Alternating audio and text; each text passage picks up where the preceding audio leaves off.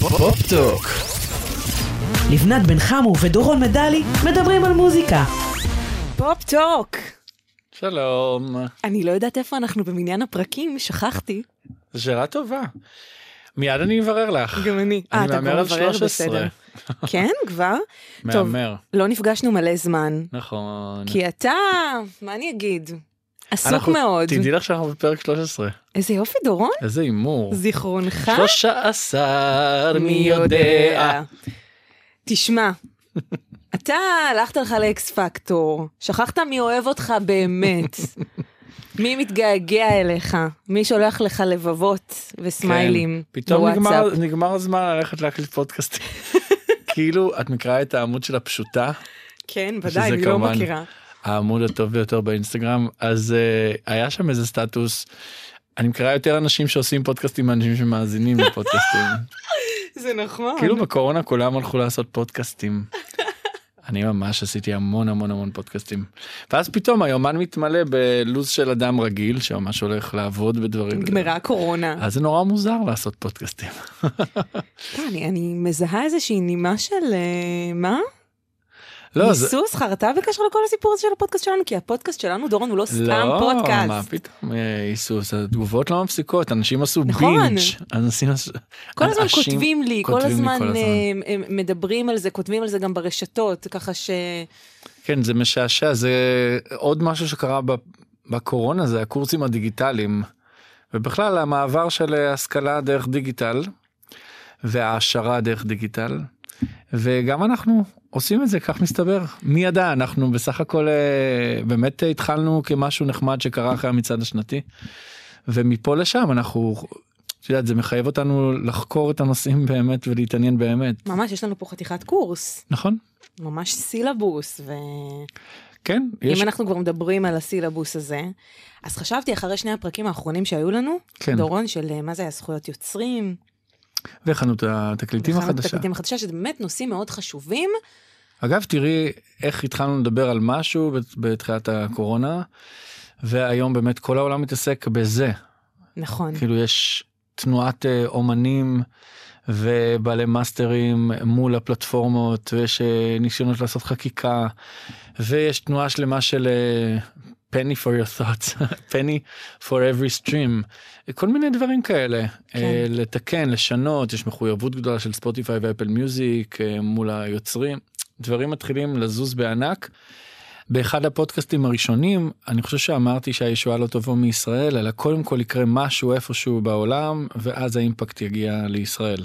אז האימפקט עדיין לא יגיע לישראל, אבל הדברים מתחילים לזוז... יש ניצנים. בענק, כן. אז זהו, אז אמרתי ששני הפרקים האחרונים שלנו היו פרקים חשובים, אם כי, מה לעשות, לא מהפרקים המהנים שידע הפודקאסט שלנו. בהי. איך את מגדירה מהנים? פן, פן, פן. כמו הפרק, איך עושים להיט. איזה פרק. סרופה על הפרק. אז אני החלטתי לחזור לעשות פן. כן. באחד הנושאים שאני הכי אוהבת להתעסק בהם, בכל מה שקשור למוזיקה. כתיבה. כתיבה. כן. ממש דף ועת. דף ועת. או טיוטה בפלאפון. כן, פתקים. פתקים.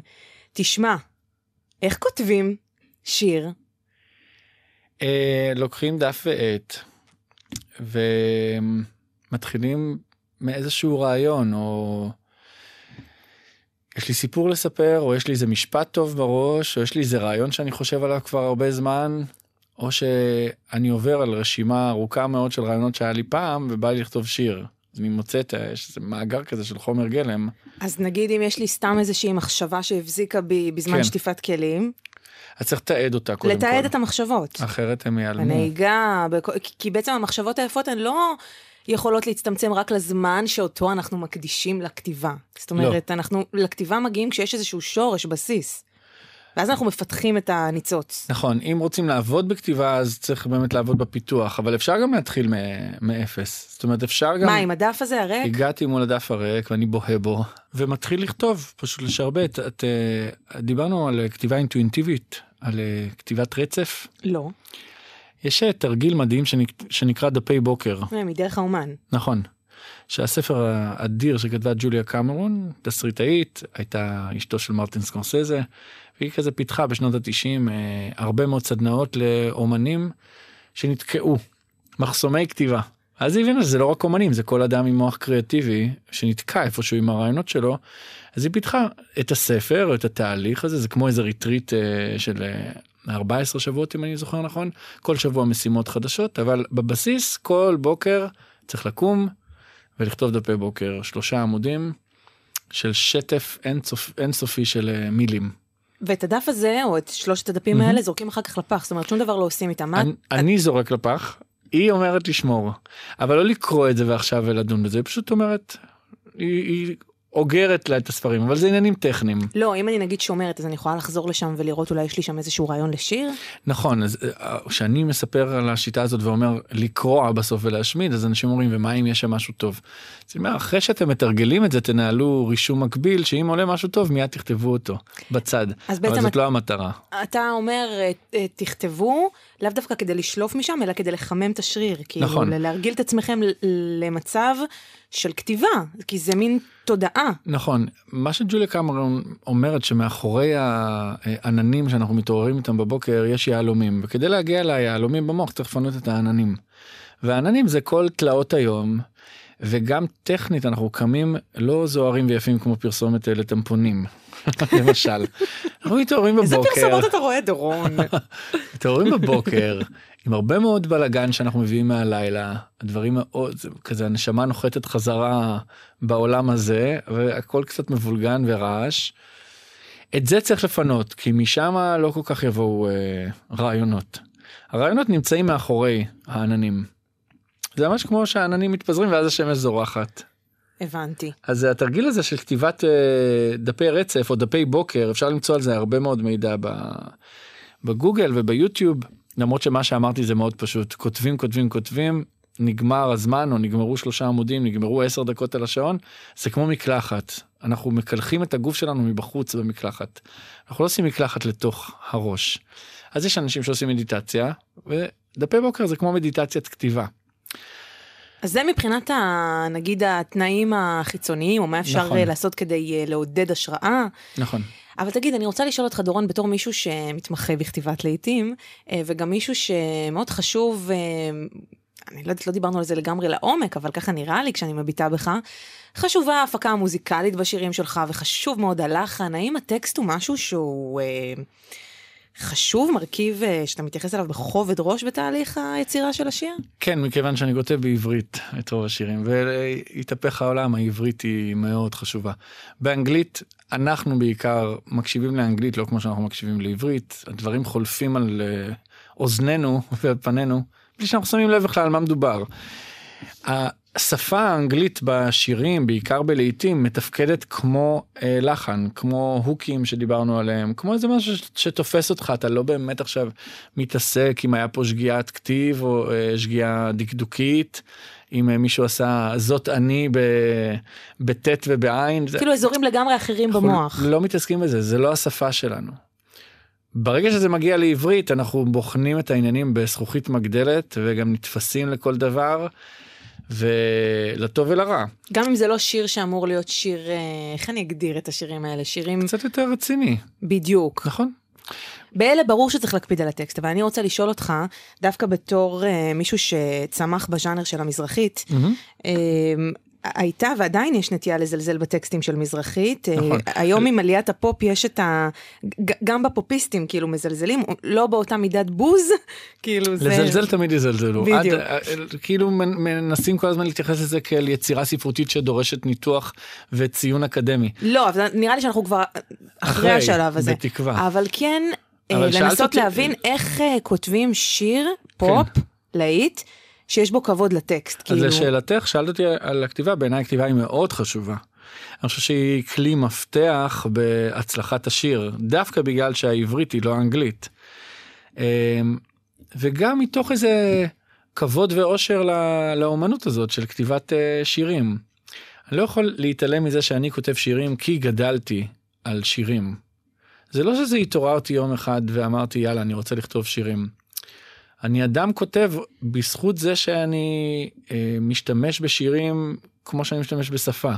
מ- הרבה לפני שידעתי לדבר שוטף, הייתי שר. זה מה שאמא מספרת.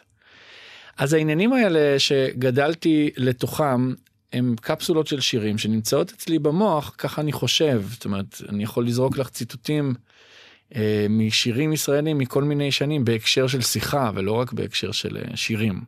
כן, זאת אומרת, זה, לפעמים זה תבוא זה, בי. לפעמים השירים הם מגדירים את המצב שלנו, את התחושות שלנו יותר טוב מאיזשהו... אה, מילה שאנחנו נמציא עכשיו. בדיוק. אתה מכיר כמו בשיר הזה, כשהוא, כשהוא נכון. שר ככה וככה, כזה. גם אנחנו מסתובבים בארץ הזאת, הארץ הזאת מאוד אוהבת את המוזיקה שלה, אז יש לך גרפיטי, mm-hmm. אה, על קיר בעיר, כתב מיואש צעיר, עיני הפוצעות, אבל נשארתי שלם. כל מיני דברים כאלה יש. גרפיטי מכאן עד הודעה חדשה. אה, אחד השירים הטובים ביותר שנכתבו בעיניי במוזיקה הישראלית, הוא שירת הסטיקר של דוד גרוסמן והדג נחש, שמורכב מסטיקרים, שזה משהו שלכי תסבירי למישהו, על מה מדובר, איך מתחילים להסביר בכלל את השיר הזה. זה המקום להמליץ על פודקאסט אחר מדהים, שיר אחד שיש בו פרק שלם על שירת הסטיקר. נכון. מוזמנים ומוזמנות. אז רגע, מה אתה אומר? יש דבר כזה טקסט פופ שהוא טוב, כאילו יש איזה שהם קווים שאתה יכול לסרטט, למה כן, מה לא, כן. דווקא בז'אנר הזה של הפופ. אתה יודע מה? רוצה שאני אעזור לך ואני אתחיל בשיר שלך? בשיר שלי? בבקשה, כן. אני רק רוצה להגיד שפופ זה, דווקא להקפיד להגיד שפופ זה מלשון פופולרי, ולא מוזיקה מסוימת, כי שירים ישראלים הם מחולקים להרבה מאוד ג'אנרים, ובעיניי הכל קשור לפופ. זאת אומרת, אם שיר הוא שיר אהוב ומושר על ידי רוב העם, הוא שיר פופולרי. הבהרה במקומה, ואני כמובן מאוד מסכימה איתך. השיר היפה בניתי עלייך, של עומר אדם, את מילותיו כתב דורון, והלחן, אני לא יודעת להגיד את זה. טסוס פנגיס. תודה רבה לך. יווני. להיט, עומר אדם, אתם כבר מתחילים לזוז עם הגוף, שאני רק אומרת בניתי עלייך, ועוד לא שמענו את הצלילים, אז אני רוצה להקריא. תגידי מה חדש, הלב שלי חלש, איך אני עוזה מן יופי שכזה.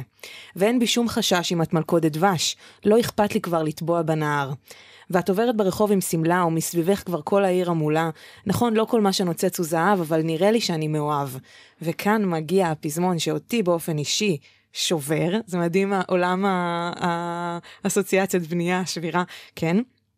רק אל תשברי לי את הלב, כי בניתי עלייך. בניתי עלייך. לפני שפגשתי אותך, כבר חלמתי עלייך.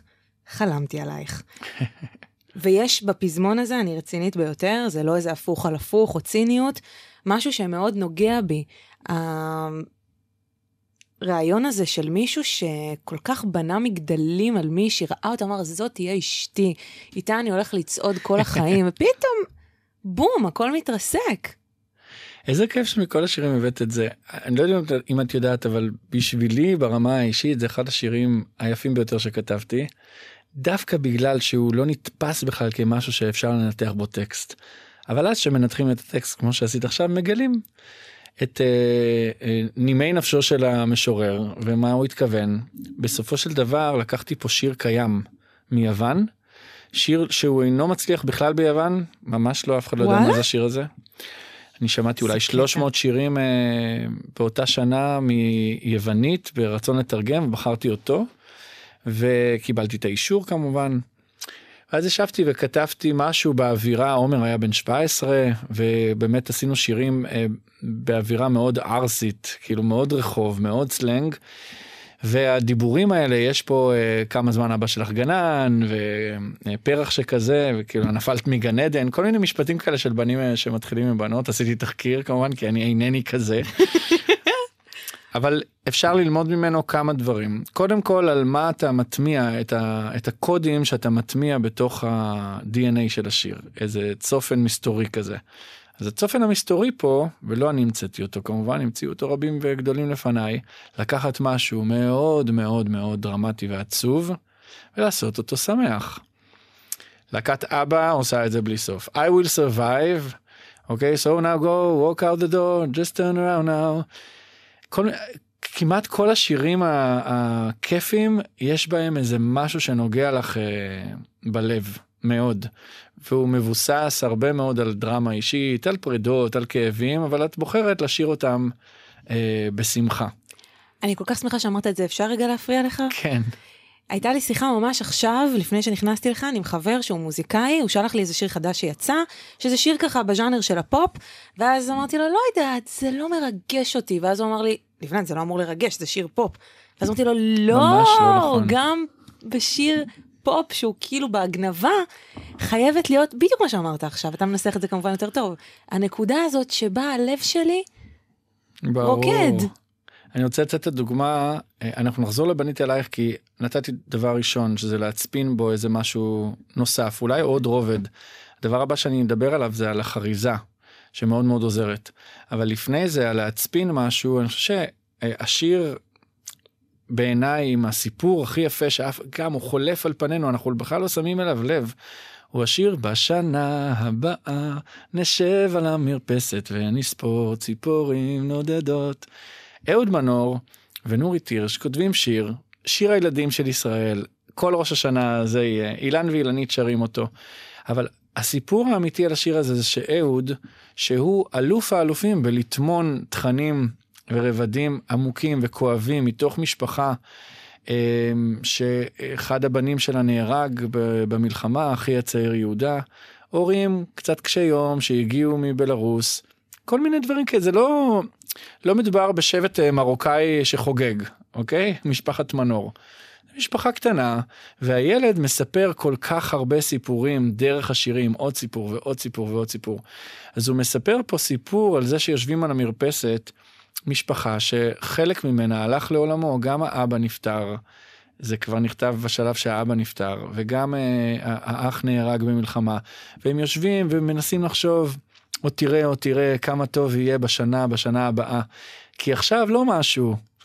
יש שם איזה עניין כזה, והוא הביא את הטקסט לנורית, ונורית מספרת, נורית הירש מספרת שהיא הלחינה אותו בצורה מאוד מאוד שקטה ועצובה, זה משנות ה-שבעים, כהצדעה באמת לאח הצעיר יהודה שהלך לעולמו, והם החליטו לא לעשות עם השיר הזה כלום. ואז מגיע שלום מוצח, באמת אחד המורים, אם לא המורה הגדול ביותר שלי, מבחינת יזמות תרבותית. שלמה צח היה אילן מאילן ואילנית, הוא אחד היזמי תרבות הכי גדולים בהיסטוריה של ישראל, ואולי שווה לעשות עליו גם פודקאסט. הוא האיש מאחורי כל המשלחות של ישראל לאירוויזיון, האגדיות, מאחורי כל הניצחונות שלנו. באמת הוא יזם תרבות ענק, ובזכותו ישראל משתתפת באירוויזיון אגב. אולי נעשה עליו פודקאסט בקיצור. הוא אמר לנורית הירש, שכתבה המון שירים לאילנית, אל תזרקי את זה, תשני פה, תשני שם, ובעיקר תנגני את זה יותר מהר, בוא נעשה איזה שיר שמח. ואז שנורית השמיע את הגרסה השמחה לאהוד, אהוד, זה היה לו מאוד מוזר, מאוד מוזר שהדבר הזה הוא שמח, זה לא טקסט שמח בשום צורה. אבל הוא היה כל כך זורם ופתוח לרעיונות האלה, שהוא הסכים אה, לזרום עם זה, וגם שינה כזה בסוף, אה, ענפה לבנה תפרוס באור כנפיים, והשמש תשקע בתוכן. אז במקום תשקע, הוא כתב, השמש תזרח בתוכן. כן, השיר הזה הפך להיות קטנות. שיר כל כך אה, מרגש ושמח, ודווקא השנה בקורונה, שירים האימון עשתה בראש השנה האחרון, קאבר לזה, ופתאום אני חושב שזה פעם ראשונה שמישהו שומע איזה, איזה נופח עצוב שמאחורי השיר הזה, שכל הילדים שרים אותו, בכלל לא חושבת עליו. אז זה, זה בדמי העניין הזה של הסיפורים המעניינים, ופשוט כדי להנגיש אותם, צריך להפוך אותם לשמחים. אז אני רוצה להעביר אותך לעוד שיר שהוא סיפור. Mm-hmm. לא זה שהוא סיפור שלא שמענו בעבר, אבל אני רוצה שתדבר על זה דווקא בגלל שמדובר בנועה קירל, כן. אחת מכוכבות הפופ הגדולות ביותר שלנו ever, mm-hmm. כי יש לנו הרבה שירי פופ בחוץ, ואני לא אנקוב בשמות, כי זאת תעשייה קטנה, וגם אין עניין, אבל הרבה פעמים אני מרגישה שהשזירה של שורות בתוך שירי הפופ, כאילו אין לי שום סדר, שום היגיון, אחרי תגיד לבנה, את לא צריך להיות סדר, בסדר, אבל צריך להיות איזשהו, איזשהו לא, משהו. את, את מרגישה שלא הושקע בזה. נכון, אני מרגישה את הזלזול, מרגישה של, שלא הושקעה המחשבה, בי. לא הושקעה המחשבה עד הסוף, אלא רק מושקעה האסוציאציות, רק מושקעות בזה. וגם כל הסיפור הזה שדיברנו עליו בפרק של החוסים להיט, של להביא את המילה כן. שתתקע לי בראש, אבל כן. מה עם כל יתר המילים? איך המילה שסורה בתוך השיר? אז אני רוצה לדבר נגיד על אם אתה גבר. אוי, זה סיפור מהמם אם אתה גבר. איתי שימוני וג'ורדי אה, כתבו שיר לנועה. איתי שימוני חזר מארצות הברית, הוא חבר של ג'ורדי, וזה השיר הראשון שהם עשו ביחד. כתבו והלחינו שיר, ונועה השמיע לי את זה, הייתי מנהל אומנותי שלה עכשיו בשנתיים האחרונות. אמרתי, וואו, איזה שיר מיוחד זה. בואי, ג'ורדי עושה שם עבודה, הוא באמת כל שנה ראוי לפרס מפיק השנה, כי הוא עושה שם, יש לו איזה רגעים כאלה, שהוא פשוט מתבטא באומנותו האדירה, ולא סתם מפעל לעתים. וזה שיר כזה. וזה שני אנשים שיודעים היטב את המלאכה, ומשקיעים היטב בטקסט, אבל כשאני ראיתי את הטקסט, הוא היה מאוד מאוד מאוד אלים כלפי נשים. וכאן האישה היא המדברת. ולא סתם אישה, זאת נועה. נכון, אנחנו מדברים על תהליך עבודה שהיה לפני שנתיים בערך, אוקיי? נועה הייתה בת שמונה עשרה.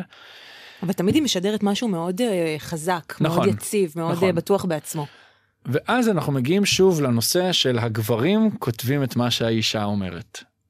גם בתוי, אנחנו הגברים כתבנו את מה שהאישה אומרת. כמובן שנטה הצטרפה אלינו, אבל יש עניין בדבר הזה, יש יותר גברים מנשים, יש פחות נשים שכותבות לנשים, יש יותר גברים שכותבים לנשים, ואז אנחנו צריכים לשאול את עצמנו כגברים, מה אנחנו עוזרים לאישה להגיד, כדי שהיא שמע כמו point of view של בחורה. אז מה עשיתם? לק... אני באתי בבקשה, אני הצטרפתי לקרדיטים רק בגלל שבאתי ואמרתי את הטקסט הזה אנחנו משנים, אנחנו עוברים מילה, מילה, עושים עבודה כל כך פדנטית, שהם שאלו אותי למה אני כל כך uh, משקיע בשיר הזה, אני אומר השיר הזה יהיה אבן דרך בקריירה שלה, הוא יהיה משהו אחר, זה היה לי ברור. כמובן שצדקתי, איזה כיף. אני באמת חושב שזה שיר מופתי.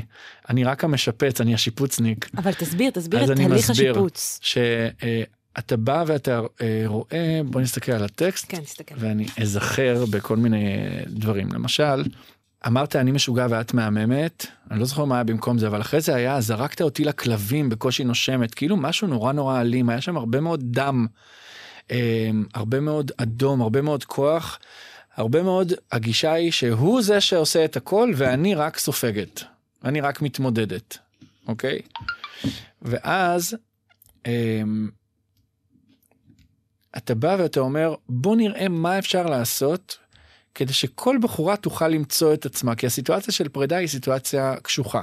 שכל בחורה תוכל למצוא את עצמה. יש פה משפט חצי נאמרה, חצי מטומטמת, שהוא משפט שהוא כל כך מיוחד וחזק, חשבנו לקרוא לשיר ככה, חצי נאמרה, חצי מטומטמת. אז את אומרת, מה, היא תגיד דבר כזה שהיא מטומטמת?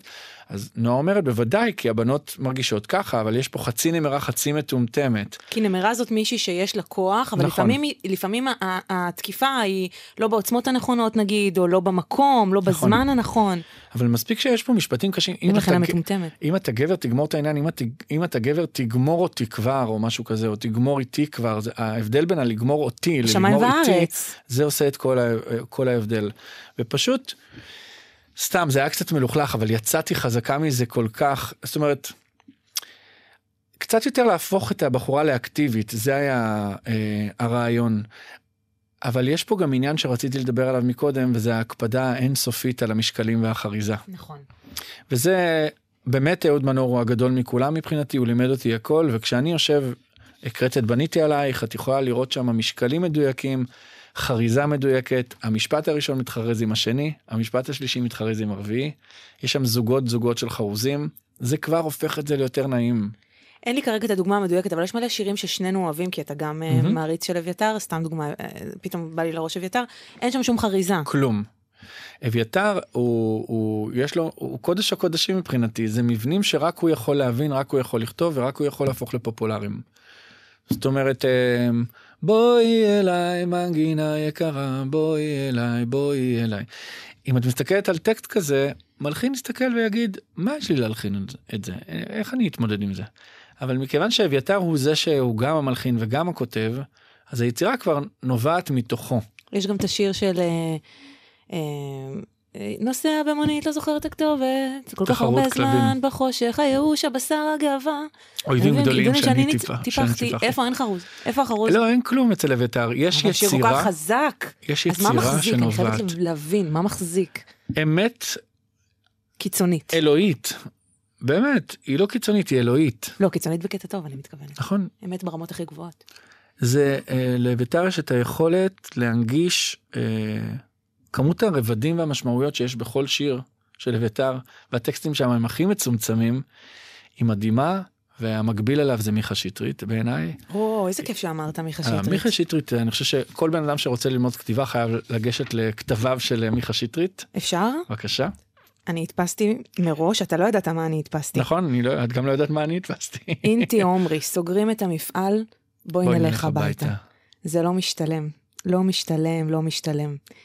זה עניין של כלכלה, של פוליטיקה, עניינים שברומו של עולם, אבל לא בעניין שלנו. יען, יש לי דמעות, יש לי צמרמורת בכל לא, הגוף עם השורה הזאת. לא, מה זה? מיכה שטרית זה... עניינים שברומו של עולם, אבל לא בעניין שלנו, ואת יפה, כל כך יפה. וכמו אז, גם עכשיו, אינתי אומרי. מה יש כאן, דורון? בוא ננתח את זה רגע. בואי, תגידי. קודם כל, יש פה שיר שבעיניי כולל בתוכו את המצב הכלכלי-חברתי באופן המושלם ביותר. תמיד אני מרגישה שמי שרוצה לדבר חברתי, mm-hmm. שמגיע מתוך אג'נדה, בסוף יוצא לו איזה מין משהו כזה cool. נורא מתאמץ, נורא מלאכותי. יש פה זה... סיפור, יש פה סיפור כן. של פועלים. זה מתחיל מזה, שיש פה סיפור של פועלים. אוקיי? זה לא הכותרת בחדשות. אבל זה פשוט מונח. לא חושבת שהוא ישב ואמר לעצמו, אני רוצה לכתוב שיר חברתי. כאילו, זה פשוט מונח כאן, כי זה, כי זה מה שהטריד אותו. זה מה שיש. זה מה שנגע בו. נכון.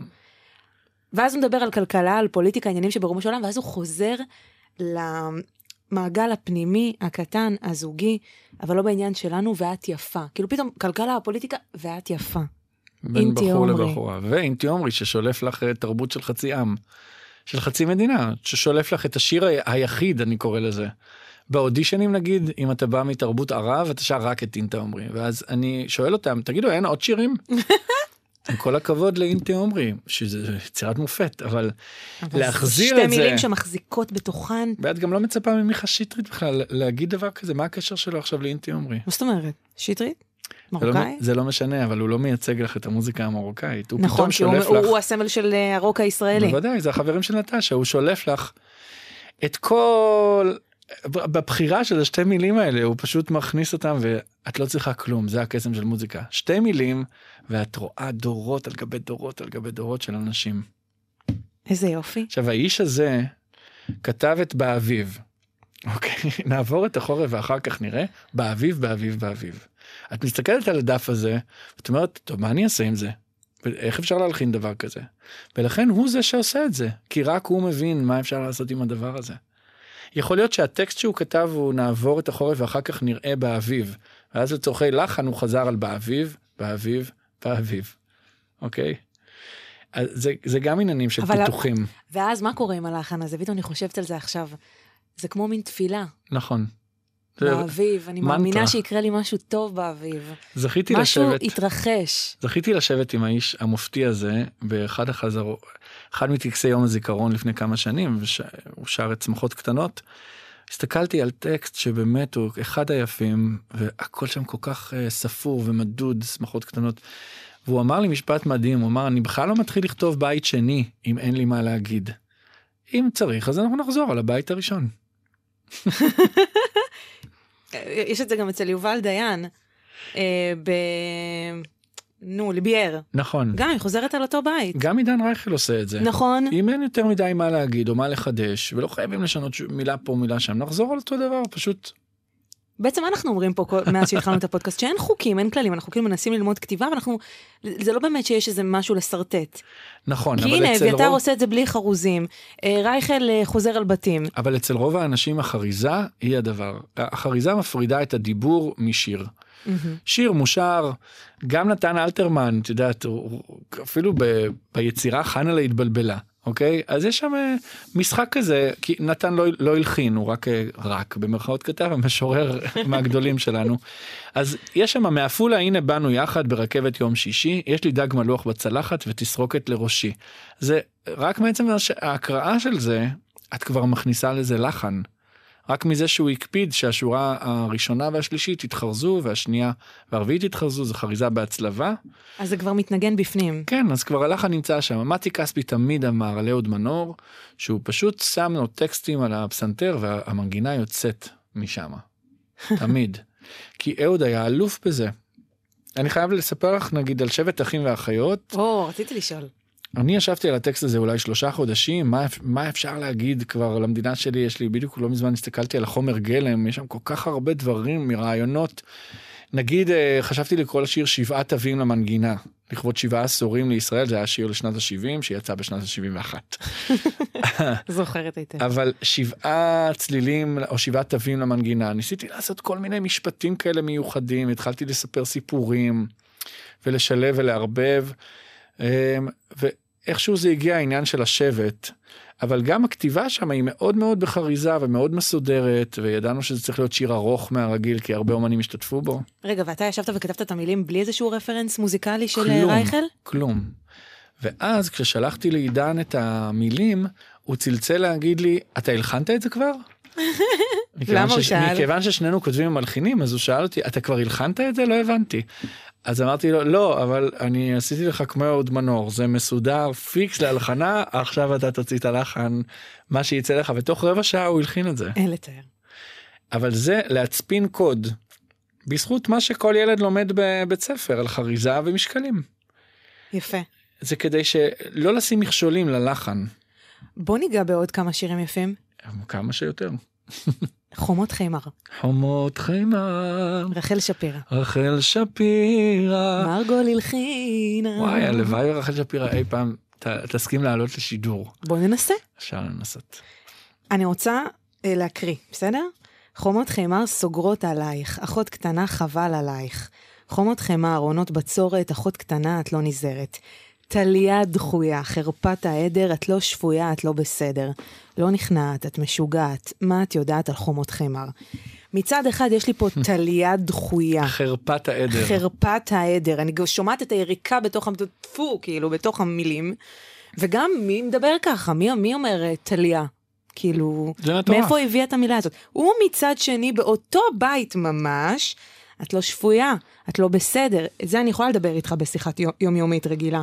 שיחת חולין. גם, גם החבל עלייך. זה משפט, חבל עלייך. משפט אחרי משפט. זה משפט אחרי משפט. זה להביא את הכי גבוה ולהוריד אותו הכי נמוך. אני לא, כאילו יש לי התנגדות שאתה אומר נמוך, אבל אני מבינה. כאילו, השפת ה... לא נמוך בזלזול, אלא גבוה מהקומה... משלב לשוני גבוה. מהקומה העשירית של הבניין לקומת קרקע של הבניין. את לא שפויה, את לא בסדר. לא, את לא בסדר. יש משהו גם... אחות. עכשיו, רחל שפירה היא איננה תימניה, היא איננה מזרחית. והיא גם גרה בקיבוץ. אבל היא כותבת למרגול, והחיבור ביניהם הוא כל כך חזק, הם, הם יצרו הרבה הרבה מאוד שירים ביחד. החיבור הזה של, אני לא יודע אם זה נולד מתוך סיפור, אבל בפירוש... זה נולד מסיפור, סיפור עליה, על רחל. כן? כן. טוב, רחל גם כתבה את כמו צמח בר, כמובן, אחד השירים הגדולים ביותר. לא, היא פשוט, ביותר. יש גם פרק על זה בפודקאסט שיר אחד. כן, היא כתבה את זה על עצמה? כן. זאת באמת האישה שהכי מעניין אותי לדבר איתה, ואני לא יודע למה, למה עדיין לא עשיתי את זה.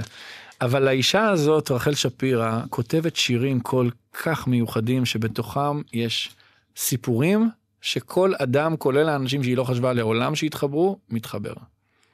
פתאום עכשיו אני מפקפקת בעצמי, כן, היא כתבה את זה אליה, אולי לא כל השורות הן לגמרי אליה, אבל אתה מתחיל מאיזושהי נקודה, בסופו של דבר כל השירים מתחילים ממך, לא? אתה מכניס בהם משהו... או מסיפור שאתה שומע מבן אדם אחר, אתה עושה רעיונות, אתה מספר סיפורים, החל מ... נגיד יש לנו בשנים האחרונות את חלק מהזמן, השיר המדהים של עידן עמדי, שנכתב בכלל משיחה עם ריטה. נכון. אבל יש, אני חושב, אלבום אחד הטובים ביותר שיצאו במוזיקה הישראלית, באה מהאהבה של יהודית רביץ, כל הטקסטים ינקלה רוטבליט, כל הלחנים של יהודית רביץ, רצו לדון ולכתוב שירים על אהבה מכל האספקטים שלה. ומה שהם היו יושבים, מה שהם היו עושים, זה לשבת ביחד ולקרוא עיתונים, ולקרוא מגזינים, ולחפש. ומשם יצא שרה אנג'ל, אה, ורחבת הריקודים. נערה מביתו, פוגשת בבחור בלי בית, ועוד ועוד ועוד ועוד. כמובן שאנחנו לא הזכרנו, את מי אנחנו הולכים לדבר, עם מי אנחנו הולכים לדבר? יאללה, בואי נדבר. אה, קרן פלס תכף תעלה לכאן. מי זאת? טלפונית. אומנית צעירה בתחילת דרכה. ואמיר לב, שהוא לא רק מוזיקאי אדיר וגיטריסט, שאלוהים ישמור, הוא גם מאסטר של כתיבה. והוא מורה. הוא מורה. אה, לא, הוא עדיין... הוא כבר לא מורה למתמטיקה, זה מין... לא, אבל הוא היה מורה, והוא יודע את תפקיד המורה. כן, נכון, נכון. אני חושב שגם הרבה מאוד אנשים במוזיקה הישראלית מתייחסים אליו כאל מורה. ברי סחרוף. בין אם הוא מלמד אותם, או בין אם לא מורה. דודו טסה, אנשים שהוא עבר איתם תהליכים שלמים של כתיבה. למה נזכרתי? כי אמרת סיפור, אריה ורותי. בוודאי. של אמיר לב. שזה חתיכת סיפור, תכף נדבר איתו על זה. המעניין בין קרן לאמיר, זה שקרן עם המרחיבים, ואמיר הוא מהמצמצמים. נכון, הוא עשה מזה ממש, באלבום האחרון שלו, הוא צמצם בטירוף, אנחנו עוד ניגע בזה. לפני שנדבר עם קרן, אני רוצה לגעת בעוד כמה שירים יפים, ולשמוע מה דעתך עליהם, ואיך אתה מנתח אותם. לקנות לך יהלום. יש לי רק חלום. יש לי רק חלום. אם אין לכם אין אהבה. תראו, אתם בטוח... אם אין לכם אין אהבה. אני רוצה לחזור לשורה הזאת, אם אין לכם אין אהבה. נכון שאני תמיד אומר, זה השיר הטוב ביותר במוזיקה הישראלית, אחד הגדולים ביותר, אחד הזה, זה הכותב, זה מורי ורבי וזה, אבל זה אמיתי. מי אני ללא זאב נחמה? זאת אומרת, אני לא המצאתי שום דבר, אני ילד של זאב נחמה, אני ילד של קובי עוז. פסגת הפסגות. כן, פסגת הפסגות בשפה עממית והרבה מאוד הומור. אוקיי, זאת אומרת, רק על הכתיבה של זאב נחמה, של הטקסטים, אפשר לעשות פודקאסט שלם. אני באמת חושב שאתניקס וזאב ותמיר קליסקי, הם היו המורים הכי גדולים בשנות התשעים, ללקחת תבנית מדויקת. הבית הזה הוא כך וכך שורות, יש קטע מעבר, וזה הפזמון, וזה הסיפארט, יצירת פופ, בתוך זה מכניסים את האתני, וקיבלנו חגיגה שאין כמוה, באמת שאין כמוה. זאת אומרת, בשנות התשעים זה אתניקס, ובשנות האלפיים זה טיפקס, וקובי עוז, וכל ההשפעה שלהם, ואתניקס, היה להם את הקריירה שלהם, ו... יסדו את הקריירה של אייל גולן. וטיפקס כמובן, יסדו את הקריירה של שרית חדד. נכון. טיפקס גם היכולת שלהם, אחת המדהימות בעיניי לפחות, היא לקחת שיר שאתה רוקד, אבל מכניסים לך מתחת מהפכות, תיקון עולם שלם. ממש. אז קובי עוז וזאב נחמה, הם שני המורים שאי אפשר לתאר כמה שהם משמעותיים בשפת רחוב כיפית ומחייכת, והקיצות מכאן עד הדעה החדשה ומשמעויות. מספיק שקובי כתב את יאללה לך ביתה מוטי, שזה בכלל שיר, שוב, גבר כותב לזמרת שתגדל להיות הזמרת הכי גדולה בז'אנר המזרחי, ובכלל במוזיקה הישראלית, שרית חדד, להגיד שיר פמיניסטי של אישה מזרחית, יאללה תעוף, אני אלך הביתה מוטי, שלום ותודה. יותר מזה, מה, שרית חדד לימדה אותנו, שבחורה מבית טוב, צריכה לשאוף לחתונה, ולגבר, ומה יש ביאללה לך הביתה מוטי? נשמה, הייתי איתך, סבבה, לא, בוא נתקדם, כאילו, לא... קודם כל, כבר זה זה שבירת המוסכמות. לגמרי, אל תתקשר אליי, אני לא עונה. וגם הגישה, אל תתקשר אליי, אני שומע, אני לא עונה. כאילו, מותר לי גם לבלות קצת. אטיטיוד. בדיוק. מדהים. וואו. וזה ייצב כל כך את האופי של שרית חדד, נכון. זאת אומרת, האופי שמשתקף אלינו מבחוץ כ- כמאזינים, זה ממש צבע את דמותה, כי לשרית יש המון המון שירים שהם, איך נקרא לזה, פמיניסטים. נכון. חופשייה. שזה בא מאוד... תלך כפרה עליי. זה בא מאוד מאוד ממנה. ופשוט היא לא יודעת... במרצדס. נכון, אבל זה היופי, זה, זה לדעת להיות כל כך אותנטית מול היוצרים, והיוצרים באים וכותבים בשבילך את, ה, את הדבר הנכון. שגם אם את לא כתבת, זה, זה לגמרי את, זה, לגמרי. זה משתלב. זה מתחבר, זה... בדיוק כמו שאתניקס ואייל גולן זה תעודת זהות משותפת, ככה גם כל היוצרים של שרית עם שרית, אתה מצליח לייצר פה איזה זהות, מבלי שהזמר עסוק בלהיות זמר מופתי, אייל גולן, שרית חדד, הם לא חייבים לשבת ולכתוב את שיריהם.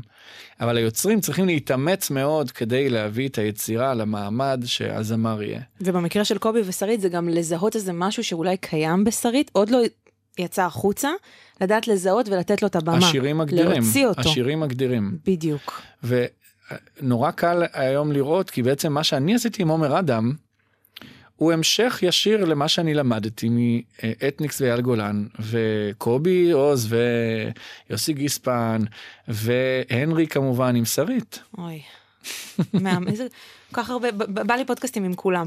עוד שיר יפה, שאולי נדבר עליו, אני לא יודעת עד כמה אתה תתחבר אליי עכשיו, אבל לדעתי כן. כן. לא אחד מאלה של ארז לב-ארי. אוקיי? תקרי. את רוצה אותי מבוית, את רוצה אותי ער, את רוצה אותי חי ומדבר, את רוצה אותי רך, את רוצה אותי פרא, אחד שמדבר על הדברים האלה, אקטיבי, אוזמטיבי, סנסטיבי, רק לא אחד מאלה. את רוצה אותי מלך, אחד שיש לו מילה, כדי להציל את האהבה. זאת מלחמה על הבית. כמה פעמים כבר עמדתי ליד הדלת, את מכירה את ההצגות שלי ליד הדלת. אני מוחל על כבודי, על הברכיים, בולע את הרוק, נושך את השפתיים. אקטיבי, יוזמטיבי, סנסטיבי, רק לא אחד מאלה. מה יש לנו כאן? קודם כל, כאילו... מאיך שאת מסתכלת על הטקסט, על איך שהוא מודפס על הנייר, את רואה את המבנה מול העיניים, הוא מבנה סופר סימטרי. זה נכון שאין פה חריזה מאוד מוקפדת, אבל יש פה סימטריה בעין, שעוזרת ללחן לצאת החוצה. הבתים הרבה יותר ארוכים ועמוסים, הפזמון הרבה יותר קצר ומסודר. דיברנו על מקס מרטין, בערך כותבים להיט, זה בדיוק אותו דבר. זה לא שהוא המציא, הוא פשוט סידר את זה. אוקיי? אז גם ארז לב-ארי עושה את זה, גם דני סנדרסון, שאנחנו חייבים לדבר עליו, ועשה את זה המון המון המון שנים, בן אדם שהכניס הכי הרבה הומור לדעתי לתוך שירים אי פעם. ומלא מלא מלא מלא מילים. אלפי מילים. וחריזה של ילדים קטנים של בואו נתחרה עכשיו, ומי ממציא את החרוז היותר מצחיק ל... לא יודע, נגיד למוות. בואו, שפטו אותי למוות, נפרדתי מהפרייבט, אוקיי? אח שלי אסף בולים, לכן עבד בדואר, היה מחלק את המכתבים, קיפל אפילו תואר, אוקיי? כל מיני דברים, כמה שיותר שטויות, וגם במגפיים של ברוך זה בכלל קרנבל. אתה מדבר פה על מבנים ועל חריזה, ואני רוצה רגע לחזור ללא אחד מאלה, ברמת התוכן, ברמת הסיפור. בעיניי זה שיר שמסביר בצורה הכי מושלמת ומדהימה, את המורכבות של להיות גבר בעידן שלנו היום. כאילו שמצפים, אני לא גבר, אבל הוא נכניס אותי לעולם שלו. כאילו... בעדינותו. כן. קודם כל הוא לא מאיים עלייך כגבר. אנחנו רוצים, נכון. את רוצה אותי מבוית, נכון. את רוצה אותי ער, את רוצה אותי רך, אבל את גם רוצה אותי פרא. אז מה את רוצה ממני? שיגעת את רבו. ואני גם חושבת על עצמי, כאילו, זה נכון. מה אני רוצה מבן הזוג שלי? אני רוצה שהוא יהיה פמיניסט, אני רוצה שהוא יהיה ליברל, אני רוצה שהוא יהיה רך, אבל אני רוצה אותו גם גבר גבר. אז כאילו מה? הוא הצליח ללכוד את זה. את רוצה אותי מלך, אחד שיש לו מילה. ו- וגם הקטע הזה של מלחמה על הבית, כי זה באמת, ו- וגם הסצנה הזאת, כמה פעמים עמדתי ליד הדלת, את מכירה את ההצגות שלי, במקרה שלי זה אני עושה את ההצגות ליד הדלת, אבל מי לא מכיר את זה בזוגיות? לעמוד ליד הדלת וטה-טה-טה-טה-טה-טה, זה מהחיים. הוא כותב מנקודת מבט שלה, אבל בדרכו הוא לא כותב בלשון נקבה. בדיוק. אוקיי, זאת אומרת, הוא עושה את הדיאלוג, אבל הוא בעצם... אם היה קליפ, למשל, שעכשיו אנחנו צריכים להמציא, אז בטח היא זאת שאומרת ואומרת ואומרת ואומרת, והוא רק מגיב. בדיוק. אז זה עוד, עוד שיטה להפוך דברים למעניינים, זה לשחק עם ה-point of view. מי הדובר? מי מדבר כרגע? מי, מי הבן אדם שעומד מאחורי הטקסט, ואיך זה קשור לזמר? אוקיי? כי את הטוף ברחמים של ריטה, שעם כל הכבוד לכולם, היא מלכת הפופ הגדולה ביותר, או ירדנה ארזי, אפשר לעשות תחרויות. אבל השירים של ריטה הם שירים, הם דוגמה ומופת לפופ מושלם, שהטקסטים שם מוקפדים ברמות. אז אהוד בנאי כתב את עטוף ברחמים. שזה השיר היחיד שהוא כתב, שלא הוא שר. נגיד אם אנחנו מורידים את רכבת לילה לקהיר, שהוא עשה ביחד עם יובל. כן. עשה שם כזה. לא, הוא עזר להם שם, כן. לא, זה כן, הוא כתב כי הוא כזה, יובל היה בן דוד שעוזר לבן דוד להיכנס לעניינים. אבל אחרי שהוא נהיה אהוד בנאי, עטוף ברחמים זה טקסט בלבד. עכשיו, זה טקסט על חוויה שהוא לא יחווה לעולם, כי זאת חוויית לידה, חוויית הריון, והיא לא קיימת אצלו כאופציה, והוא הצליח לכתוב את זה. עכשיו, מה זה השיר הזה? שיר מדהים, אני משתמשת בו יותר מדי בשורש דלת הימם, אבל אני לא יכולה. וריטה ידועה נגיד כאישה שלא עושה הנחות, לא היא ולא הצוותים שלה, לא יעקב גלעד שעבד איתה הרבה שנים. ריטה עשתה את המוות למאיר אריאל על ערב כחול עמוק, עד רמה שהיא תישה אותו והוא אמר לה, זה התיקון האחרון, את רוצה, תקחי, את לא רוצה, אל תקחי. ומה אם אני חיה לי מיום ליום? מפזרת את ימיי לרוח. אז זה טקסט לקחת של חנוך לוין. אבל עדיין יש בו כאילו בדיוק הגבוה וגם, ה, וגם המילים הפשוטות האלה שהן מהלב, כאילו כמה זמן, אני, אני רוצה כבר לנוח. כאילו. אבל זה באמת אומנות שהיא בפסגה שלה, מדובר בחנוך לוין, אין בעולם אגב אדם שכותב ככה את היישוב שלו, את השפה שלו, את הארץ שלו, זה לא קיים ביוגרף כזה. אז... אני חושב שהמקביל במוזיקה אליו זה שלמה ארצי. אוי, איזה יופי שאמרת, שהוא פשוט הביוגרף הלאומי שלנו, וזהו, זה מה שהוא עושה. אין על שלמה ארצי, מה השיר שלו שאתה הכי אוהב? ואיזה שאלה, מה עושים עם השאלה הזאת? אני אזרוק מיד את שדות של אירוסים. אה, אני יודעת שאתה אוהב את השיר הזה, נכון. אני אוהבת הכל, אבל במיוחד את טלפני טלפני, ששם הוא ממש לוחד את הסיפור הזה של דאגה הורית, שאם מישהו חושב שהוא יפטר ממנה מתישהו, זה פשוט, זה לא יקרה. הילדה בת שש עשרה שיוצאת לבלות, והוא נשאר, והוא נשאר, זה על שירי. נל שירי ארצי, נכון. והוא נשאר בבית ולא ישן. הוא לא ישן. טלפני, טלפני. בתי הקולנוע. תראה איזה שורה יפה. בתי הקולנוע מלאים אדם ואני מלא פחדים. אין, אין. מה זה השורה הזאת? לא קיים. מאיפה ירדה? מן השמיים. בוא נדבר עם קרן. בבקשה. פלס. שלום לך קרן. שלום לכם. שלום לך קרן נדר. אוי, זה יופי. קרן, מה קורה? תרקוד, היא אמרה לי תרקוד. אני אוהבת את זה. הברושים לא ידעו. אם לצחוק. שהוא כאילו החמיץ את האהבה הזאת, הוא היה יכול להתאמץ ולרקוד איתה, ועכשיו הוא רוקד לבדו. איי, איי, איי. יש דדליין, חמש או שלושים. הכל קורה שם. זה כל כך טעון שאפשר אחרי זה לעשות עוד שיר על זה, והרי יש עוד שיר. נכון. על פלס בחמש או שלושים. ועדיין רוקד איתה. בראשי. יו, אני גם אוהבת את מעביר דף, עכשיו נזכרתי בו פתאום, וכמובן את האהבה הישנה. טוב, אין סוף לדבר, אנחנו לא נסיים אם נמשיך לדבר על שלמה ארצי. ממש לא, בואו נתחיל לדבר על קרן פלס. קרן, את זוכרת את הימים שאני ואת לימדנו כתיבה, יוצרת? אני לא אשכח את זה, ברור שאני זוכרת את זה. איפה לימדתם? בראשון לציון. עיר האורות. ויצא לנו תלמיד מדהים משם, אליהו אוסיליו. אליהו אוסיליו. אליהו וגם היה פעם אחת שהגיעה, חבר'ה, משפחת עליי והגיעו, הם היו עוד כאילו, הם לא כל כך הכירו אותם. נגיד, עכשיו אני באה ליום הזיכרון. רק הם. אז נגיד, אני... כן, אבל אני זוכרת שהיה ממש ילד קטן קטן קטן שניגן. הוא תרגן, ואמרת לי, כן, הוא גם ממשפחת אלייב, וכן, עבר הרבה זמן, אני ואתה מאוד קשישים. מאוד. עכשיו, היה איזה רגע שאני לימדתי את התלמידים, את העניין של הטכניקה של בית ראשון, מעבר, בית שני, פזמונים, סיפר, ואז קרן אומרת, סליחה, אצלי אין מבנים בכלל. קרן פלס, בבקשה. מכאן תתחילי. מכאן מתחילה השיחה איתך. אני יכולה אבל גם לכוון, אם ככה, זרקנו אותך למים מוקדם מדי. אנחנו מדברים פה על כתיבה, כן? ואני רוצה לשאול אותך, למשל, על העבודה עם רביב כנר, אוקיי? שיחה שמתחילה ישר, פשוט זה נורא טרי עכשיו.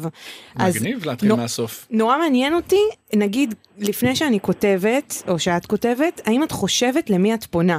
למשל, אם אני רוצה לדבר לגילאי שמונה עשרה עד עשרים וחמש, אז אני לא יכולה לכתוב בשפה שהיא גבוהה מדי, או אני לא יודעת, אני שואלת אותך, כי איפה עובר הגבול, מה זה בכלל גבוה מדי? כי רביב הוא כוכב, אני אגיד את זה בצורה מאוד סקנה, לדור הצעיר, אז כאילו כשאת יושבת וכותבת לא, יש לך את זה בראש מבחינת בחירת המילים? אני חושבת שאין באמת הבדל, זה יותר הבדל סגנוני, כלומר אם את כותבת פופ, את תהיה הרבה יותר מינימלית ומעודקת, ואת פחות תיכנסי לתוך סיפור שלם, אלא תביא אה, קונספט אה, של עטיפה מסוימת, תביא סטייל בתוך כתיבה, אה, גרוב, אה, ולווקא בסגנון, נגיד, ששיר כמו בלדה יכול לשיר ילד בן שש עשרה משהו, שגם יכול לשיר מישהו בן חמישים בהרגשה שלי, ובאופן כללי עדיף לאחרונה, הבנתי שהשפה תהיה גבוהה, ותהיה ברמה גבוהה, אבל שלא תהיה מתנשאת. כי אחרת אף אחד לא יכול להתחבר לזה, היום כולם מדברים אותו דבר, בערך. מה זה גבוה, אך לא מתנסה? יש לך איזו דוגמה ספציפית? זאת אומרת, שתהיה רמה גבוהה, אבל לא מתנסה. זאת אומרת, לא להגיד, כשקמתי בבוקר, אלא להגיד כשקמתי בבוקר, אבל לא להתחיל להגיד, התבוננתי באספקלריות נפשית, וכו, וכו, וכו, כי פשוט גם אבא שלי לא יבין מה אני, אלא זה רואה אותם לחייו, בסוף אנחנו שרים את הנשמה שלנו כמו שהיא מדברת, וזה למדתי עם הזמן. שהתחכום הוא לפעמים לא בעדנו בתוך כתיבה. אבל כש, כשהתחלת, נזכיר למי שהספיק לשכוח את uh, הרצף הפנומנלי של שני שירי שנה שכתבת לזמרים אחרים, לשם של מירי מסיקה ואת של הראל סקאט. הייתה הרגשה שלי, אני מכיר אותך מהימים שלמדת ברימון, וכמתבונן מהצד הייתה לי הרגשה שזאת היצירה שלך, ככה היא נשפכת ממך, זאת מין אנרגיה כזאת, הדובון אכפת לי כזה שקרן האור הזאת יוצאת ממנו, וככה את כותבת, את כותבת בצורה שאם אני מסתכל על הדף, אני לא בהכרח מבין את המבנה ויכול ללמד עליו, או ללמד ממנו, ומרגיש לי, דיברנו על אנשים שהיצירה יוצאת מהם גם מילים וגם לחן ביחד, אז זאת הייתה באמת ההרגשה שלך כיוצרת? כן, שזה יוצא, כשזה שיר טוב שהוא יוצא בצורה לא שחלטנית בעליל, גם אם זה נשמע גבוה בסוף, זה יוצא פשוט, לפעמים לוקח חמש דקות, לפעמים עשר, אולי חצי שעה, אבל לא תשב על שיר מאוד מאוד טוב אצלי, במקרה שלי, ימים בשבועות ארוכים, וכשזה בא, זה בא. ואיפה שאני מרגישה שאני צריכה להתחיל ללחוץ ולחשוב ולהיאבק עם עצמי, אולי זה לא השיר הכי טוב שלי. אז השירים האלה באמת, כל השירים שלי שבסוף אתה מכיר, זה שירים של יצירה בלתי אמצעית, תחיל בבת אחת, ולא לא חשבתי עליהם יותר מדי. ובעד שהתכרת את שני השירים האלה, הם יצאו ככה. מדהים, כי יש, כי יש בהם כתיבה מאוד נכון, מדויקת ומסורטטת. אולי בדיעבד אפשר רגע לנצח. קרן, נגיד בנובמבר, אז uh, אני, אני מנסה, לי, אני מנסה, אני לא יודעת, תגידו לי אתם, נגיד יש את הקטע הזה של עננים עננים בעיניי, בלונים בלונים בתקרה. זה, זה, זה סוג של טריק כאילו מתחום הכתיבה, כי יש בזה משהו נורא קליט. או, ש... לא או שזה יותר הלחן. לא, אני יודעת שלא, שלא חשבת על זה, כי כבר אמרת לנו את זה, אבל נגיד בדיעבד היום, יש בזה משהו ש... שנותן עוגן לשיר. כן, זה הוק. בדיוק. זה, ככה נראה הוק. עננים, זה עננים. הוק, זה אגב, זה אגב השיר הראשון שלי שהתפרסם עננים עננים. אני חושבת שכמו שאני אוהבת לדבר, כמו שאני אוהבת שהחדר שלי מסודר, אז ככה סדרתי את השיר. ו... וזה להגיד בעצם, היה לנו מהמם ביחד, אז היו עננים עננים, בלונים בלונים. אבל בסוף, איך אנחנו שמחים שנפטרנו אחד מהשנייה, למה סבלנו ביחד. זה שיר פרידה שמח. וזה בעצם שיר פרידה שמח, אבל אני חוזרת על דברים פעמיים, כמו ילדה שמגמגמת את הרצונות שלה. הדברים האלה נמצאים בתת מודע כשכותבים, אבל, אבל, ואתה לא שם לב אליהם. אני יכולה בדיעבד להגיד שכן, יכול להיות משהו שחשבתי שחיבבתי אותו. אני... זה עשה לי נעים, בכיף בפה. אני רוצה לשאול אותך על עוד שיר שלך שאני מאוד מאוד מאוד אוהבת, שיר כמו מי אני, שהוא למשל שיר שמדבר על נושאים שרלוונטיים, אני חושבת, יותר לבני שלושים פלוס, נגיד את זה ככה, אני מקריאה שנייה, הילד מבוגר, האמא שלו כבר מזמן התייאשה, למה הוא בחר קלה כזאת קשה, איך את לבושה ואיך אין לך בושה, ויש לי הרגשה שאנחנו לא שונות, זאת השיטה, אותי ואותה חינכו להישאר קטנות. אז קודם כל ברור שיש פה עולם ומלואו מבחינת החריזה, כן? אבל מבחינת התוכן, אני נגיד חושבת עלייך שאת זמרת לכולם, ובכל זאת זה איזשהו טקסט כזה של חמותי, וכבר התחתנתי, ואולי כבר יש ילדים, אז נגיד, את חושבת על החבר'ה צעירים אולי, ואת אומרת, רגע, אם אני מדברת על נושאים כאלה, אז אולי אני צריכה לפצות באלמנטים אחרים בתוך השיר, מה זה לפצות? לפצות בגזרת הפרופיל של הקהל, נגיד, לקחת את השיר להפקה של ג'וני גולדשטיין, זה קשור... ושנועה קירל עושה ליפסינג. כן, הקליפ, מי שלא מכיר, נועה קירל עושה ליפסינג כל הקליפ. לא, אני שואלת אם זה קשור, אולי זה רק במוחי. מה את אומרת? מאוד יכול להיות ששוב זה תת מודע שקשור, אבל במקרה של השיר הזה, זה היה, היה לי מחיר ששילמת. הטקסט היה כמעט פולשני, זה כמעט תאר אותי ואת נועם, כולל... דברים ספציפיים שאף אחד אחר לא יכול להתחבר, ואני שנייה לפני שזה יצא, שלחתי לפילוני חבר שלי לשמוע, שזה משהו שאני מאוד אוהבת לעשות, לשלוח למישהו שלא מעורב ביצירה, ופתאום שהוא יגיד לי משהו, והוא אמר לי, אולי, אל תגידי כוכבים בתוך צנצנת דבש, אולי משהו אחר, בזמת אולי ילדים טובים אני אגיד, כי אז באמת זה רק על כוכבת, שיש לה דבוראי בבית, אז כן ניסיתי להרחיק את זה טיפה טיפה מהאוטוביוגרפיה האבסולוטי, ועדיין אני לא יכולתי להימלט מזה שרציתי להגיד משהו על יחסים של אישה והאימא של הגבר שלה, שזה יחסים, אפשר לדבר על שעות. אז יש תמיד את המחשבה הזו, את, את, את יודעת מתי יותר מדי פרטנית, ויש לזה מחיר, ולפעמים זה מה שמוצא חן בעיני אנשים, כמו נגיד איתי, שאין מה לעשות, זה השם שלו, take it or leave it. אני לא יכולת על אף אחד אחר חוץ מאיתי. את לא מבינה, קרן, איזה קטע שאת אומרת את זה ומדברת על זה, כי השיר הבא שאני רוצה, ועכשיו אני קצת מרגישה לא נעים כאילו להקריא אותו, רק אלוהים ישפוט אותי. אני יכולה להקריא שני בתים, זה בסדר אם לא. השיר בחוץ כבר. השיר בחוץ, אני לא יודעת, אבל מרגישה כזה. השיר יצא. לא, אבל זה נורא חשוף. קרן, אוקיי. השיר בחוץ, ואני לא מבינה איך זה יכול להיות, שעדיין חושבים שאני חלבית, מתוקה, שאין עליי שום שריטה מהעבר, הכל ספציפי. והנה תקשיבי את השיר שיצא לפני שתים עשרה שנים. באמת? וואו. לא, לא, לא, סתם. מה פתאום שתים עשרה שנים? לא, אז אוקיי. פחות. סליחה, מגזימנית ידועה. בלונים בלונים. בבקשה. רוצה עוד וזה לא נגמר, כי כשהיה לי את הכל הרגשתי שום דבר. נתתי את מה שרק אפשר, שירו אותי, שישמעו אותי שרה ברקיע השביעי.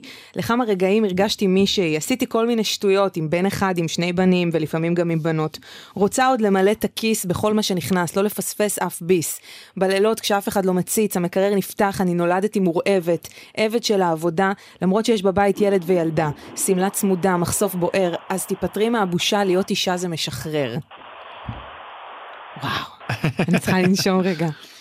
קרן, אני רוצה לשאול אותך. זה אמיץ נורא, רגע, מה? על האומץ. בדיוק. מה זאת אומרת? להיות אישה בישראל, אנחנו...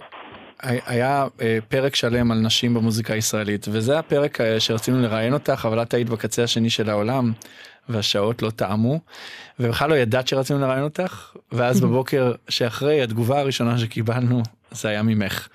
אז אנחנו מדברים פה הרבה מאוד על העניין של אישה במוזיקה הישראלית, ואנחנו לא נשחוק את הנושא, כי הוא, כמה שנדבר עליו, הוא לעולם לא יהיה שחוק, מכיוון שגם אני וגם את גדלנו אה, בשנות ה-שמונים, כשנשים במוזיקה הישראלית היו מאוד מאוד מאוד משמעותיות, גם כיוצרות וגם כזמרות, ואז איפשהו זה טיפה הלך לאיבוד, והיום אין לך ברירה, אתה יוצרת החשובה בישראל, אני לא יודע אם את יודעת את זה.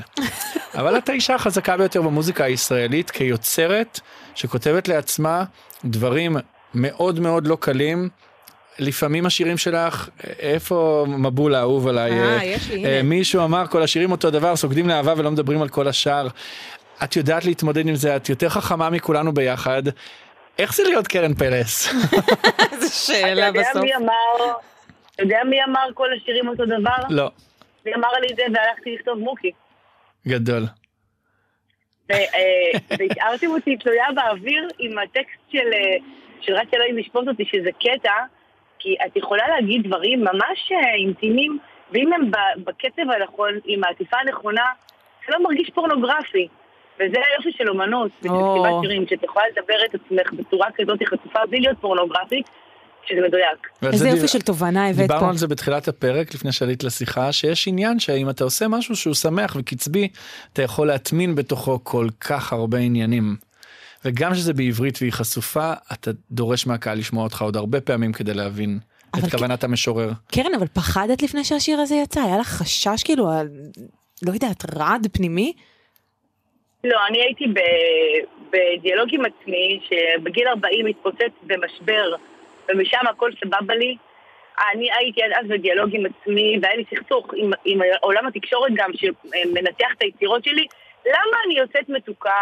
למה יש לי את התווית הזאת עליי? איך זה יכול להיות שלא מעריכים, שכן מעריכים, שמה חושבים, וכנופיית רימון וכו' וכו'. Mm-hmm. זה היה הדיון שלי עם עצמי, ורק אלוהים ישפוט אותי. יצא קצת לפני קברט שנקרא לילה אחד באפריל, שבאמת אלוהים ישפוט אותי. אז אני חושבת שהוא היה עוד מרוכח.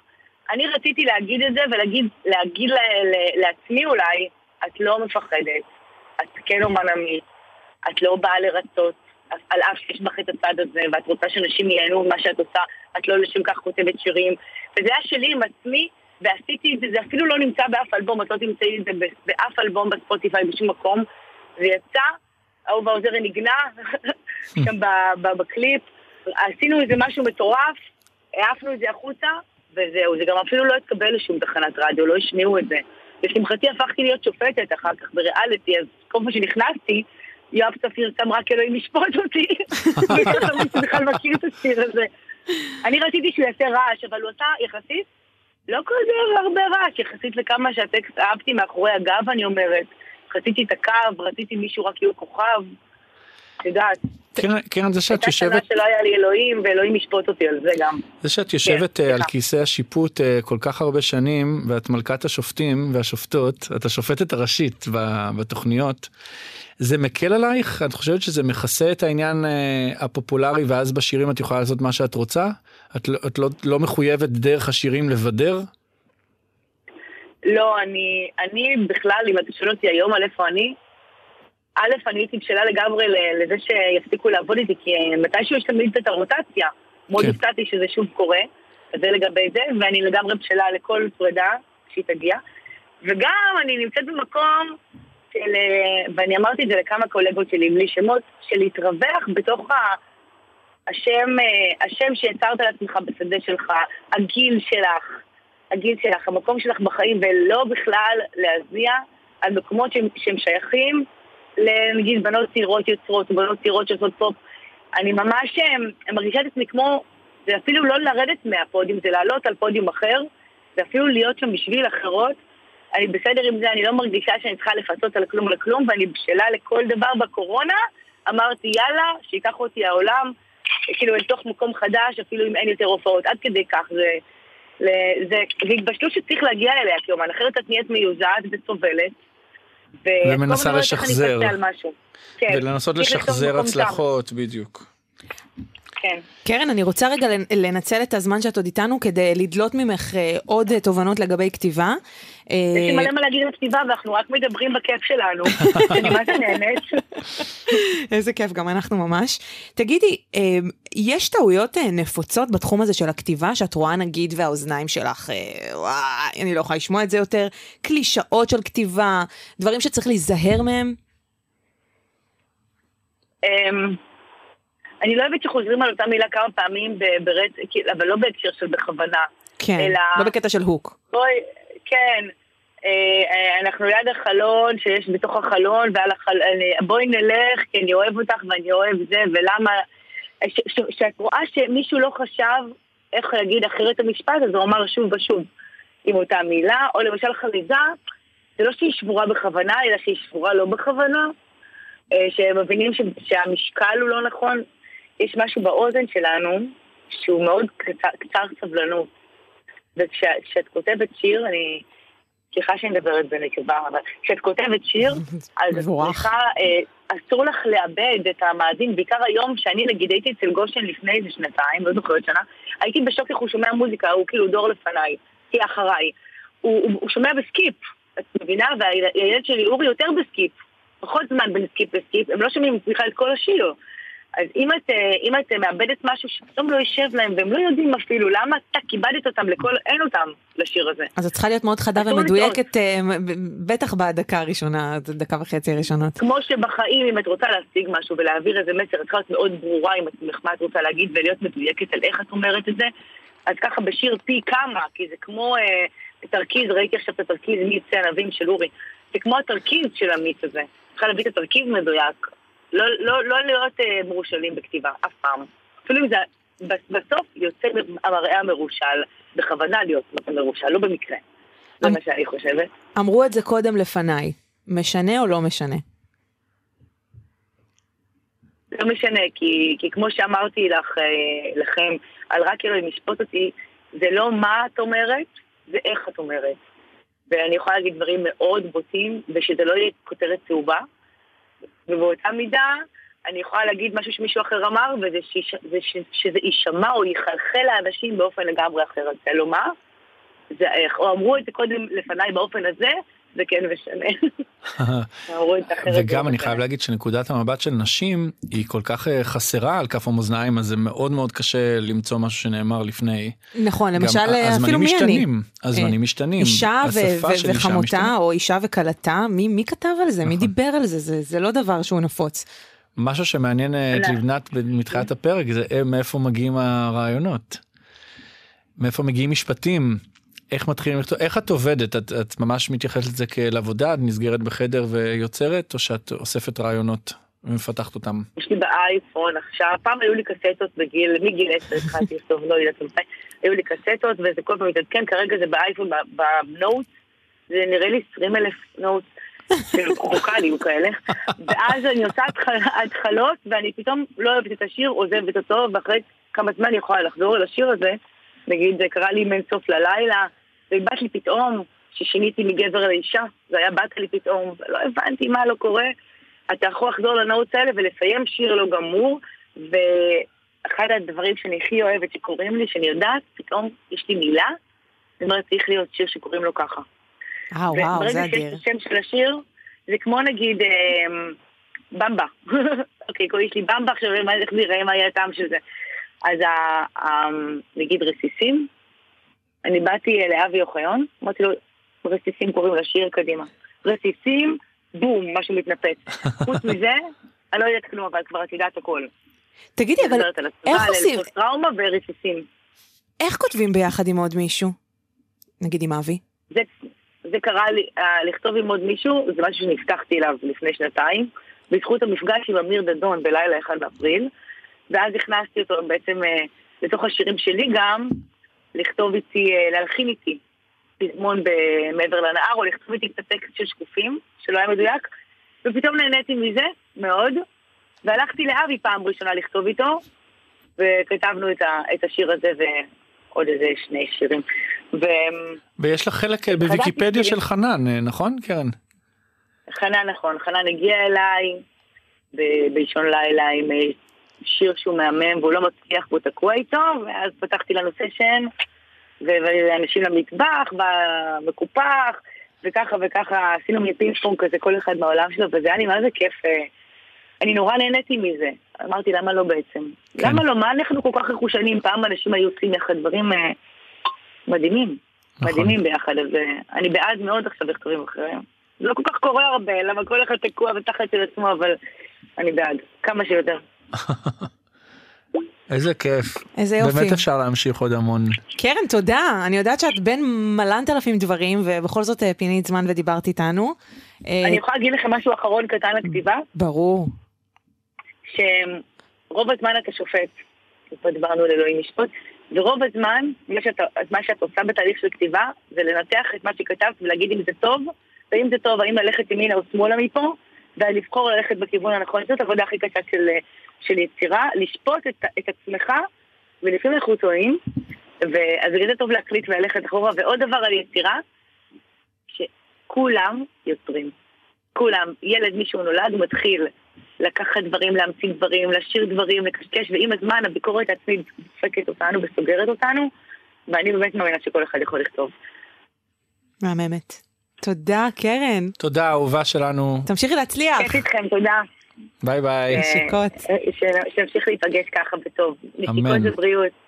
ביי ביי. ביי. מבין הדוגמאות שנתת, אז אפשר לראות שקרן דווקא יש לה איזה עניין שנקרא, המצאתי את זה תוך כדי השיחה, לא רציתי להגיד לה את זה, אבל חריזה אינטנסיבית, חוזרת וחוזרת, חריזה אינטנסיבית, חורזת וחורזת וחורזת, זאת אומרת כמה וכמה וכמה שורות, זה אותו החרוז, ואז זה מכניס איזה אינטנס לתוך השיר, למשל יש, את יודעת, אחד הליטים הכי גדולים שלה זה עם אלה החיים. אז יש שם הקפדה מאוד ברורה. עם אלה החיים לאן כולם רצים, אמרת שחיפשת עושר, שילמת קצת ביוקר, אתה אף פעם לא תגדל, אתה ילד מבולבל. החריזה היא שורה אחרי שורה, מחליפים כל פעם. אבל אז יש איזה רגע, הוא מאוד אופייני אצל קרן, שוואלה אני לא עוברת לחרוז הבא, אני נשארת בחרוז הזה. נראה לי שאתה כבר לא במתח, לא ניבל ולא בורח, נוסעים לשכוח, גאים לברוח, לפחד בכוח, זה גם מבנה לא סימטרי, יש פה חמש פעמים חריזה עם, ה- עם האח או אח, וזה מכניס איזה אינטנסיביות לשיר, וגם מבנה שאין כמותו. גם בבעת של הראל סקאט, יש שם מבנה שאין כמותו, זאת אומרת, את סופרת את התיבות, ואת אומרת, משהו פה לא מסתדר, אבל זה כל כך זורם וכל כך יפה. כי זה בא לה באופן אינטואיטיבי, כמו שהיא אמרה. אבל זה נשאר כיצירה מאוד מאוד פופולרית. Okay. שזה מדהים. אגב, אחרי המתח בורח, לשכוח, לברוח בכוח, אז השורה הבאה, שהיא כאילו לא החרוז, אבל מתחילה מאותה משפחה, ירח בחלון מאחור. כן, כן, זה מכניס כאילו איזה... כאילו זה מכניס איזשהו באמת אקשן, אקשן לתוך השיר, דרמה. נכון. אמיר לב, כמו שאמרתי לך, דורון, לא רק מוזיקאי ענק, גיטריסט... פסיכוטי, אחים שלי אומרים, מאסטר של כתיבה, באמת, מנחה כתיבה המון שנים, עובד עם מיטב המוזיקאים שלנו, ברי סחרוף, דודו טסה, גבע אלון, מלא, דנה ברגר, באמת, אמיר, שלום. מה שלומך? איזה קול, כל יום צריך להגיד לך שלום, מה שלומך, זה יותר גרוע מיעקב גלעד, אתם צריכים לעשות תוכנית ביחד, אתה ויעקב. נכון. אני גם אוהב את יעקב. איך אפשר לא לאהוב את האיש הזה? אתה יודע שאתה מהאהובים ביותר על אומני ישראל? זאת אומרת, למדת נתנה כזה את הרשימה, אבל יש משהו כזה שאומרים את השם שלך לאומנים, ישר... החיוך מתפשט. הם נרגעים קודם כל, הם לא רגועים בדרך כלל, ישר נרגעים. איזה כיף לשמוע, זה תמיד כיף לשמוע.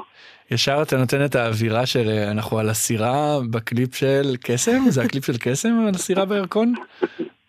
כן. כן. יפה, דורון. האמת, כן, האמת שזה רק, זה צולם סתם, זה צולם בזיקים. אה. זה אגם שמה.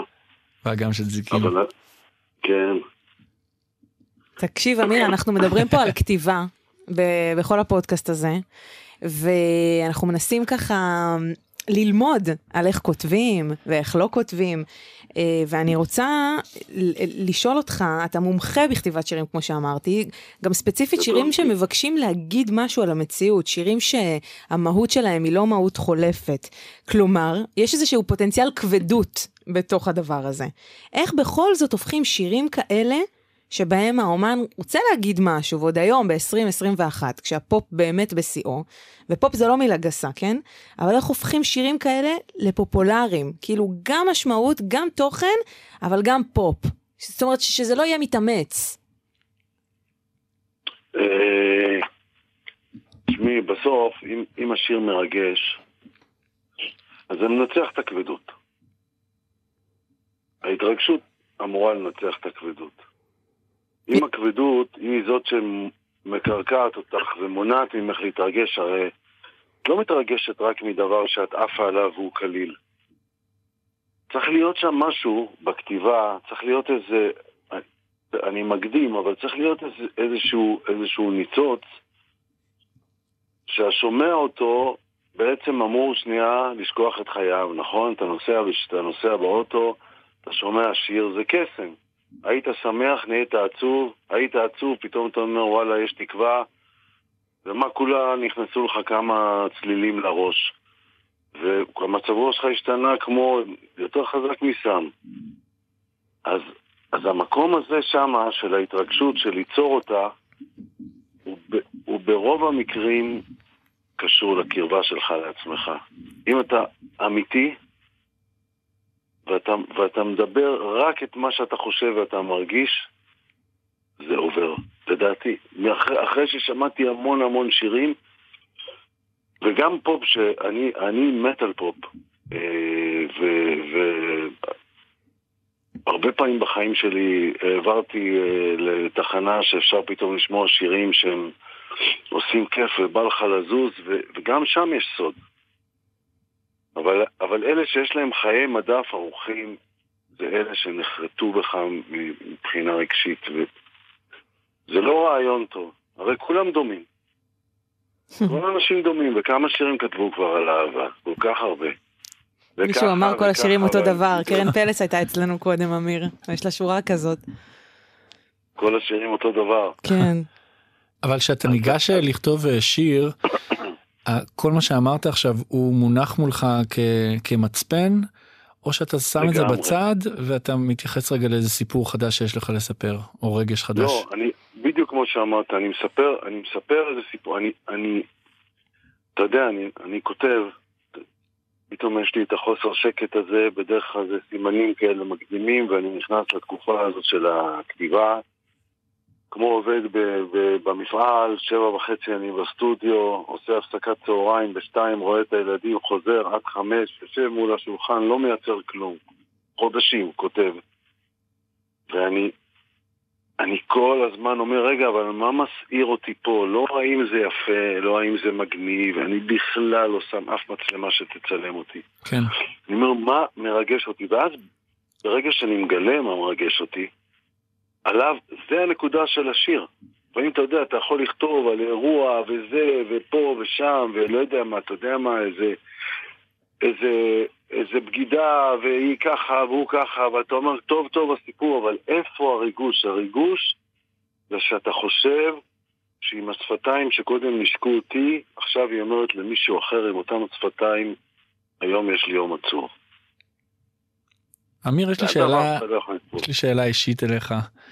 אני כותב שירים כבר עשרים שנה, ובקורונה אמרתי, יא, איזה כיף, הגיעה שנת שבתון, שנת שמיטה. אני ממש מסוכסך עם העניין הזה. לא בא לי לכתוב שירים יותר, אני מרגיש שמיציתי ושאני צריך בכוונה להפסיק, ואני כבר בהפסקה איזה שנה, ואני מכיר את כל ענייני מחסומי הכתיבה ואיך אפשר לעורר מחדש, אבל רציתי לשאול אותך, אם גם אתה כותב הרבה מאוד שנים, אם היה לך רגעים כאלה שחשבת שאת זה אפשר להשאיר מאחור, ולא צריך להמשיך לכתוב שירים, אפשר לעשות עוד דברים בחיים.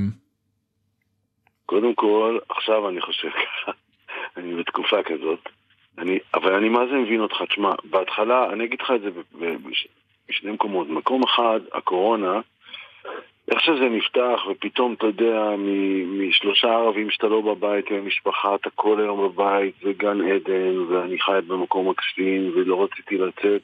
אתם גרים בכליל, נכון? כן. וכל ה, אתה יודע, וכל היופי הזה, ולא לעבוד פתאום, רק לחיות. אתה עובד בשביל לחיות, ואתה בקושי חי, עכשיו רק חייתי. כתבתי אלבום. ומאותו רגע שכתבתי אותו, עד עכשיו, עברה, אני מוציא אותו, אבל עברה כבר שנה. יותר, ואני בדיוק כמוך, ואני בדרך כלל מרגיש את המחזוריות, גמרתי אלבום, אחרי זה יש תקופה כזאת כמו שאמרת, אפשר לעורר, לא לעורר, אבל דווקא בזמן הזה אני ממש לא רואה איך שזה מתעורר, אני, אני כמוך, כי קרה משהו, לוקח לנו זמן להקל אותו, הדברים חזרו כאילו שזה חזר אותו דבר, אבל אף אחד לא חושב שזה חזר אותו דבר. כולם הולכים להופיע, ממלאים, פורטיס, מורטיס, ראיתי, זה, משינה, הכל כולם. ולכאורה, אבל אף אחד לא בטוח בכלום, כי ששמענו פעם את השירים האלה, היינו בטוחים בעצמנו, יכולנו לנסוע לחוץ לארץ כל שבועיים, נופש בקוס, הילד בן שבע עשרה כבר היה עשרים פעמים ביוון, כאלה. כל עם ישראל. פתאום אמרו, אה, ההורים שלכם יכולים למות, זה יכול למות, נשמטה לנו האדמה מתחת לרגליים, אתה לא יכול להחזיר את זה לאותו דבר, וזה מראה סתם, דורון, שאתה מה זה מחובר. אי אפשר, זה לא חזר אותו דבר, אתה, זה, אתה בשיח חיבורי, יצא לך אחרי זה לדעתי אחלה שרים. מלא לעיתים! בדרך. אבל אני לא יכול לתאר את גודל השיחה, ואיזה מזל ששאלתי את השאלה. ממש.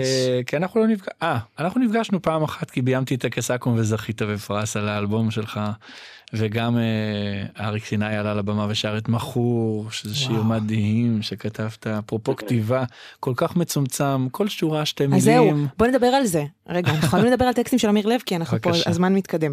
אמיר, הכי קלאסי לדבר איתך על אריה ורותי, שיר שאתה כבר אינך מסוגל לבצע בהופעות, שהוא מז'אנר השירים שהם גם סיפורים כמובן, ואני רוצה לשאול אותך, האם בכל שיר צריך להיות איזשהו סיפור, איזשהו סדר, היגיון, או שלפעמים מספיקה אווירה, מספיק תחושות. כי הרבה פעמים אני, אני לא מוצאת את הסיפור, אבל, ו, ומה שכן יש לי בשיר זה, זה מאוד מעומעם. שאלה אם זה בסדר, אם זה יכול לגעת כשזה במצב צבירה הזה, או שתמיד צריך להיות סיפור. לא, ממש לא תמיד צריך להיות אה, סיפור, ושהאווירה מדויקת, גם אם היא מופשטת, יעני אבסטרקטית, mm-hmm. אז והיא מדויקת, אז היא משרה עלייך, היא, היא, היא עובדת עלייך. למשל, אה, אם נעשית הכי אבסטרקטי בטקסט, נושא המקבט, הבא בתור הוא סוס, no meaning, היא זזה נגד כיוון הזיפים, no meaning, רוב השם, אין שם שום דבר, רק הסאונד של המילים. אבל האווירה שלהם הייתה כל כך מדויקת, שלאנשים שאהבו את זה, אהבו את זה, והם לא הבינו כלום, הם רק הרגישו את זה. אז אם האווירה היא כל כך מדויקת, אפילו אם היא מופשט, ואתה מרגיש את זה, אז זה מעבר למילים. קבוי. אני רוצה להקריא את הטקסט, אמיר. תורידי את החולצה שאראה מה יש מתחת, תבואי עם סכין שאראה אותך רוצחת, אולי איזה ריקוד לזוז קצת, שלא יישאר קבוי ככה, שלא יישאר קבוי ככה, אם משהו מרגש אותך שאראה אותך רועדת, בלילה תעשי דברים שאת מפחדת, תביאי חברות, תשתקרו קצת, שלא יישאר קבוי ככה, אוקיי? אז אני, זה, זה הבתים הראשונים של השיר, זה שיר על שיעמום, על שגרה, על בורגנות, ואתה בוחר לפתוח אותו בתורידי את החולצה, שיראה מה יש מתחת, תבוא עם סכין, שיראה אותך רוצחת, זה ישר לוחד את תשומת הלב, זה סוג של פרובוקציה? שתי השורות האלה בתחילת לא, השיר? לא, היום, לא, זה ממש לא חשבתי על זה פרובוקציה, באמת. בקטע טוב אני אומרת את זה, כי זה ישר לוחד זה אותי, לגמרי, לגמרי, תורידי לא, את החולצה, לא. ככה השיר נפתח. כן, אני לא חשבתי על זה, אני פשוט, האמת שאני באמת, אני, אני לא אוהב לדבר על עצמי, אבל אני, אני לפחות חושב ככה על עצמי, שאני בן אדם חופשי. אני לא נתון לסטיילים, ולא נתון לזה, אני באמת זורם, כמו ציפור קצת כזה, שאוהב מהכל, יכול, זה, את יודעת, מעניינים, אני חי את החיים האלה, מצד שני, מתעניין ביהדות, והדעות שלי ככה, וזה, אני מנסה לקחת את הטוב. ו... וזה בכמעט מימות כתבתי, ככה הרגשתי. עכשיו, למזלי אז עוד לא היה מיטו, היום היו גומרים עליי. כן. ממי למדת שיעורים מעניינים בכתיבה? נגיד, אני רוצה להאמר על המפגש שלך עם שלמה ארצי באלבום ירח, ששרתם ביחד את אני בא, זה בעיניי אחד המורים הגדולים ביותר שיש לנו פה בישראל, דיברנו עליו, הוא הביוגרף הלאומי.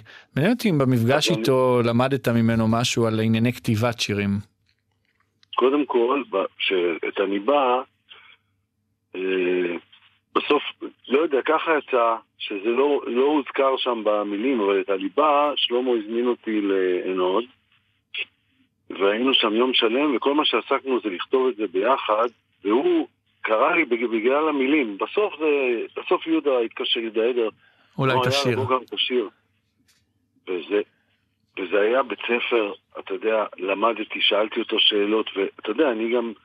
ברוב חוצפתי, אני זוכר שהיה לו איזה שורה, אתה לא מאמין, הוא אמר משהו, הוא אמר משהו, תשתקי, תשתקי, כי כולם שומעים, ואני אמרתי, אם לא תלכי בי, אני אלך. אם, אם, אם לא תרצי בי, אני אלך.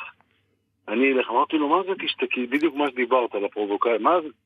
עכשיו, אני מתאר לעצמי שזה היה עובר אצלו איזה עשרים עיבודים, אולי הוא לא היה מגיע לזה, ואני... אולי לא היה יוצא, אולי היה נגנז. כן, אבל, אבל אני למדתי אצל המורה של שלמה, אצל לוי.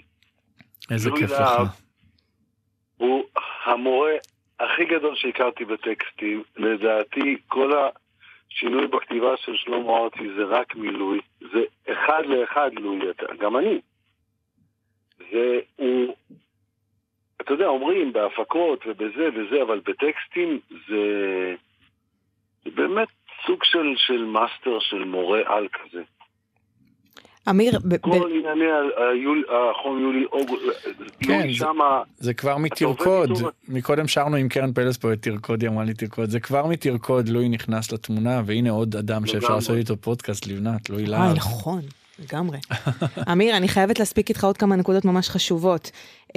ברעיונות שנתת כשיצא האלבום האחרון שלך, חשמל מהשמש, אתה דיברת הרבה על הצמצום, זה תמיד היה אצלך, אבל באלבום הזה אתה לקחת את זה הכי רחוק, וגם דורון דיבר על זה קודם בהקשר שלך, ואני אשמח אם תרחיב קצת על עניין הצמצום בכתיבת שירים, כי אני אגיד פה, וזה צריך לעשות פה גילוי נאות, אני עברתי איתך תהליך מדהים, אתה זה שעזרת לי לצאת מהקיפאון היצירתי שלי, באתי אליו דורון עם טקסטים שכתבתי מגיל חמש עשרה עד גיל שלושים, דפים על דפים על דפים, ואמיר עשה לי סדר, לפעמים איחדנו כל מיני דפים, לפעמים גנזנו כל מיני דפים, שורה מפה, שורה משם, ואני זוכרת אה, הרבה, אבל את אחד הדברים שאני, שאני הכי זוכרת זה, רגע, למה את אומרת בשמונה מילים את מה שאת יכולה להגיד בשלוש מילים? אמיר תרחיב. כן, זה, קודם כל, זה מתחיל מהדימויים, הצמצום הזה. אתה אומר, אתה רוצה להגיד שאתה שמח, תגיד שאתה שמח, למה עכשיו אתה מספר לי סיפורים על שמשיות וערים וקרח ומחכים לילדים ארטיקים, ואז אתה רוצה שמזה אני ארגיש שאתה שמח. קודם כל דבר את עצמך, ורק אם אתה באמת יש סיבה להגדיל איזה משהו שיהיה יותר מהמציאות, אז אתה נותן לו דימוי שהוא אומר, טוב, זה לא רק הגשם, זה גם הגשם הנפשי שלי, זה גם הגשם העולמי, נניח התקופה שלנו, ואז הדימוי מגדיל, מגדיל, נותן לזאת כמה ממדים.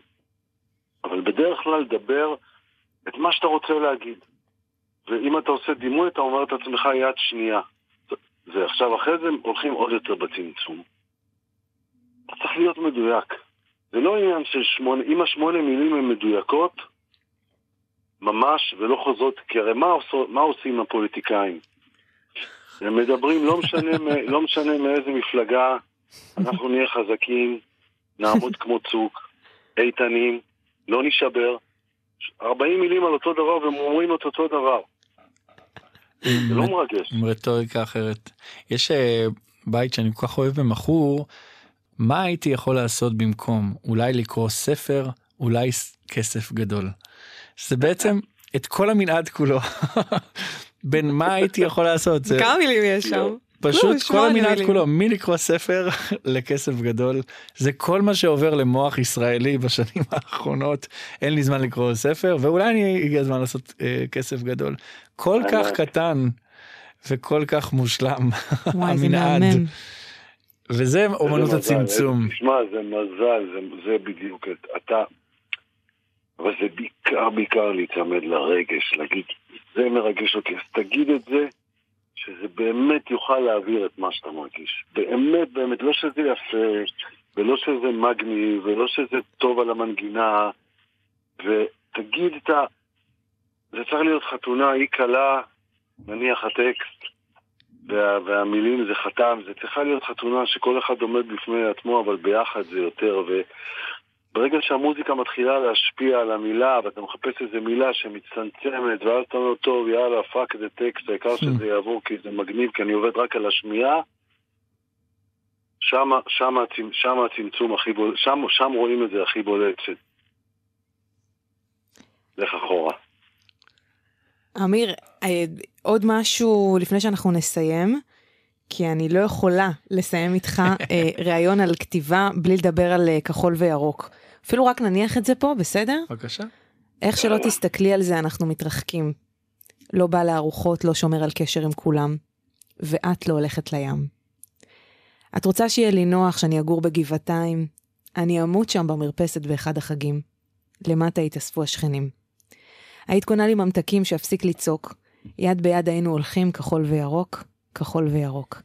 את אוהבי אותי תמיד, גם אם תהיה לי קרס. התאכזבת מהאישה שלי. היא לא לבשה סמלה. ואני רוצה אותה. רק אותה.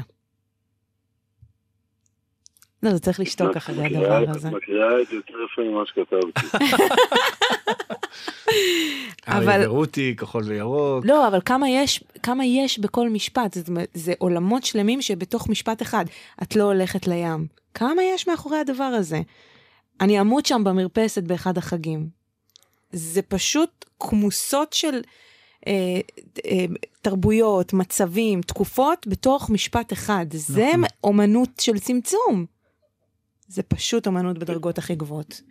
איזה כיף. זה יכול, זה יכול רק לעבוד באמת. חייבים איזה זמן, זה מה שתיארתי לכם את החודשים האלה שאני יושב וזה... אה, זה, זה חשוב. לשבת, כן. גם אם לא יוצא לשבת. כלום.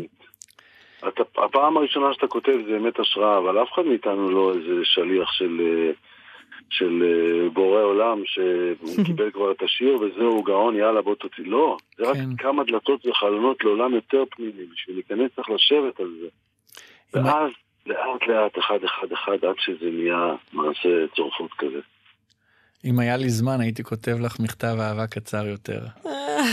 ציטוט מאוד יפה של, אני מאמר שזה מארק טוויין, אני לא זוכר בעל פה, אבל זה כל כך יפה. זה ממש יפה. נכון זה שלו? כן, כן. אם היה לי זמן הייתי כותב לך מכתב אהבה קצר יותר. או יש את המינגווי שהוא זכה בתחרות הסיפור הקצר מהראשונות שהיו בארצות הברית, ומה שהוא כתב זה למחירה נעלי תינוק שטרם ננעלו. על זה הוא זכה. זה הסיפור הקצר הכי קצר. וואו. יפה. שלא נדע, שלא נדע. שלא נדע. אמיר, יש לך עוד משהו להגיד לנו על כתיבה? בטוח יש לך מלא, יש לך קורסים שלמים שאתה מעביר, אבל משהו שחשוב שנדע, שהמאזינים שלנו ידעו? אני חושב שמה ש... שיש נטייה כזאת ל... להמון אנשים שמוזיקאים, שהם כבר רוצים שיהיה להם את המילים בשביל שיוכלו להשאיר את המנגינות הנפלאות, ואני אומר את זה בלי ציניות שהם כתבו. אני חושב שצריך להבין שלא כולם נולדו נגרים, ואם אתה מרגיש שאין לך את זה, עזוב את זה. עזוב את זה, תן, תן, תן להוא ש, שזה כל עולמו לעשות את זה, זה גם עצה טובה בכתיבה. נכון. מעולה אפילו, כל כך הרבה אנשים יש שרוצים לעסוק בזה. לא בכוח. לא בכוח. לא, כי מוזיקאים שהם יוצרים, הם, הם, הם מרגישים שהם חייבים לכתוב כדי שיקחו אותם ברצינות, אבל לא חייב. נכון, אבל uh, המוזיקה וואו, הישראלית... אני גדלתי, דורון, אתה זוכר, גידי גוב, ירדנה הרזי... זה בול מה שרציתי להגיד. אנחנו גדלנו באותה מדינה. כל אחד עשה את מה שהוא היה הכי טוב בו, ולא צריך מעבר לזה. לגמרי. אנחנו אוהבים אותך מאוד. אמיר! וואי, הלב שלי יוצא, בא לי לטוס לכליל. מתי הטיסה לכליל יוצאת? חיבוק גדול. תודה רבה, ותודה שהזמנתם אותי. ותודה לך. מה זה כיף, גם לי. למדתי מלא. אני יכולה לשמוע אותך מדבר שעות. לא אכפת לי על מה. תודה, אמיר. תודה. ביי. דורון, וואי. והנה מסתיים על עוד פרק ארוך, כמו שאנחנו אוהבים. אבל... איזה כיף היה. איזה חיוך יש לי על הפנים. בדיוק. ניפרד מכם, מאזינים ומאזינים, פופטוקרים ופופטוקריות. תודה רבה לשי לובטון מפיקנו, אחינום ויינברג טכנאיתנו. אנחנו זמינים לכם בכל הפלטפורמות ש... בערך, כמעט בכל הפלטפורמות. תפיצו אותנו, תכתבו לנו, אנחנו איתכם. כן, אנחנו זמינים באינסטגרם, אני וגם דורון, גם בפייסבוק, תכתבו לנו, תציעו רעיונות לעוד פרקים. אנחנו נשתמע בקרוב, תודה רבה. דורון מדלי. תודה לבנת. צ'או. פופטוק. לבנת בן חמו ודורון מדלי מדברים על מוזיקה.